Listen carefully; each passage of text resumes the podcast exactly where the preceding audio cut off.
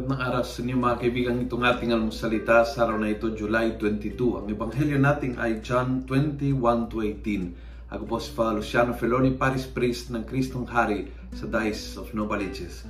Sabi ng ebanghelyo, and as she said this, she turned around and saw Jesus standing there, but she did not recognize him. Jesus said to her, Woman, why are you weeping? Who are you looking for? She thought it was the gardener and answered him, Sir, if you have taken him away, tell me where you have put him, and I will go and take him away.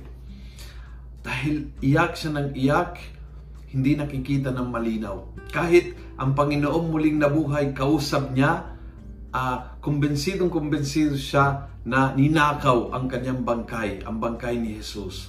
At yun po nangyari kapag tayo ay uh, uh, masyadong tutok sa ating kalungkutan. Uh, minsan ang ang luha mismo ang nakaka-blur sa ating mga mata, 'di ba? Pag umiiyak ka, hindi hindi hindi mo kaya magbasa at umiyak at the same time dahil dahil parang nagble-blur ang mata dahil sa luha. At minsan dahil sa luha na yan, sa kalungkutan, hindi lang mata nagble-blur, pati ang isip at puso. Kaya tuloy si Maria ay nag-interpretasyon na ninakaw ng bangkay, tinago ng bangkay.